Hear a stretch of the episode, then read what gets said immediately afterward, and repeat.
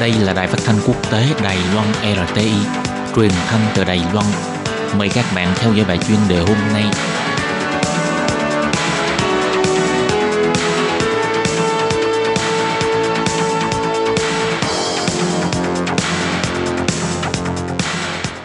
Thúy Anh xin kính chào quý vị và các bạn. Chào mừng các bạn cùng đến với bài chuyên đề ngày hôm nay. Chuyên đề hôm nay có chủ đề là Thời đại hậu Donald Trump, hai bờ Đại Tây Dương sẽ hợp tác đối kháng với Trung Quốc. Và sau đây mời các bạn cùng lắng nghe nội dung chi tiết của bài chuyên đề ngày hôm nay. Trong 4 năm nắm quyền của ông Donald Trump, quan hệ đồng minh giữa hai bờ Đại Tây Dương trở nên căng thẳng và xung đột, đồng thời sức ảnh hưởng của Trung Quốc không ngừng lan rộng ra toàn cầu.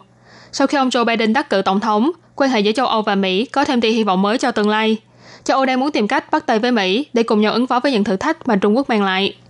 Vì Nhà Trắng đổi chủ đã tạo ra động lực mới cho mối quan hệ hữu nghị truyền thống giữa hai bờ Đại Tây Dương. Liên minh châu Âu EU và Tổ chức Hiệp ước Bắc Đại Tây Dương NATO gần đây đều đã phát biểu báo cáo bày tỏ lo ngại đối với sự trỗi dậy của Trung Quốc, đồng thời hy vọng có thể bắt tay với chính phủ mới của Hoa Kỳ để cùng đối kháng lại với Trung Quốc.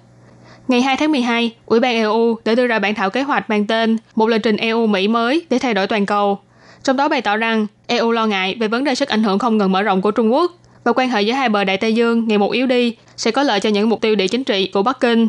Bản thảo này kêu gọi Washington hãy nắm bắt lấy cơ hội, cùng xây dựng liên minh toàn cầu nhằm ứng phó với những thử thách chiến lược chung do sức ảnh hưởng ngày một tăng cao của Trung Quốc mang lại. Ngày 30 tháng 11, Giám đốc Viện Nghiên cứu các vấn đề quốc tế của Ý là Natalie Tocci đã nói trên đài VOA rằng cả hai bên châu Âu và Mỹ đều cảm thấy lo lắng trước những hành vi kinh tế không công bằng, xâm phạm nhân quyền và pháp trị, nguy cơ an ninh từ mạng 5G và không quan tâm đến quản trị toàn cầu của Trung Quốc. Tổ chức NATO thì mở hội nghị ngoại trưởng trực tuyến vào hai ngày 1 và 2 tháng 12, trong đó thảo luận về báo cáo cải cách NATO 2030 do nhóm chuyên gia soạn thảo, đề xuất 138 khuyến nghị cải cách đối với NATO, trong đó ngoại trừ chỉ ra trong 10 năm tới, Nga sẽ là đối thủ chủ yếu của NATO ra, còn nhấn mạnh NATO phải càng tập trung hơn vào những thử thách mới mà sự trỗi dậy của Trung Quốc mang lại.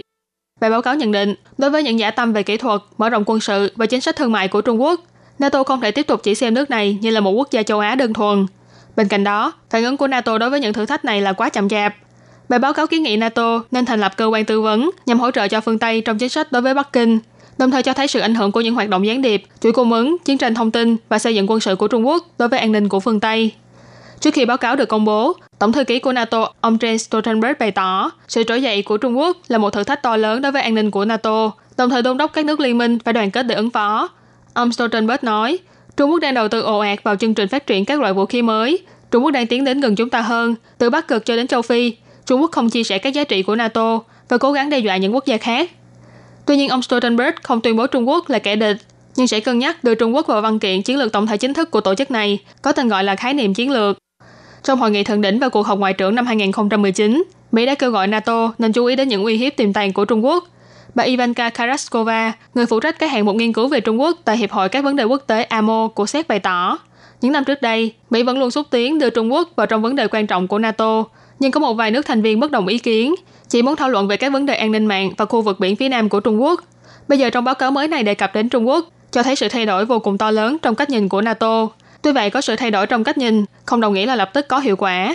Ngày 1 tháng 12, ông Mathieu Duchâtel, chủ nhiệm dự án châu Á tại Viện Nghiên cứu Montaigne của Pháp, bày tỏ trên đài Al Jazeera rằng việc NATO đi tuần tra tại eo biển Đài Loan là việc không mấy có khả năng xảy ra trong tương lai gần. Phương hướng năm 2030 của NATO có lẽ sẽ quan tâm đến những vấn đề an ninh khác nhau. Từ trong những bài báo cáo mà NATO liên tiếp đưa ra trong thời gian gần đây cho thấy, sức ảnh hưởng ngày một khuếch trương trên toàn cầu của Trung Quốc và sự phát triển trong lĩnh vực quân sự và vũ trụ đã trở thành thách thức mà cả hai bờ Đại Tây Dương phải cùng nhau đối mặt. Bài báo cáo này được đưa ra sau khi ông Joe Biden đắc cử, cho thấy EU và NATO có sự kỳ vọng đối với vị lãnh đạo mới của Mỹ, hy vọng có thể liên kết để đối mặt với cục diện thế giới mới.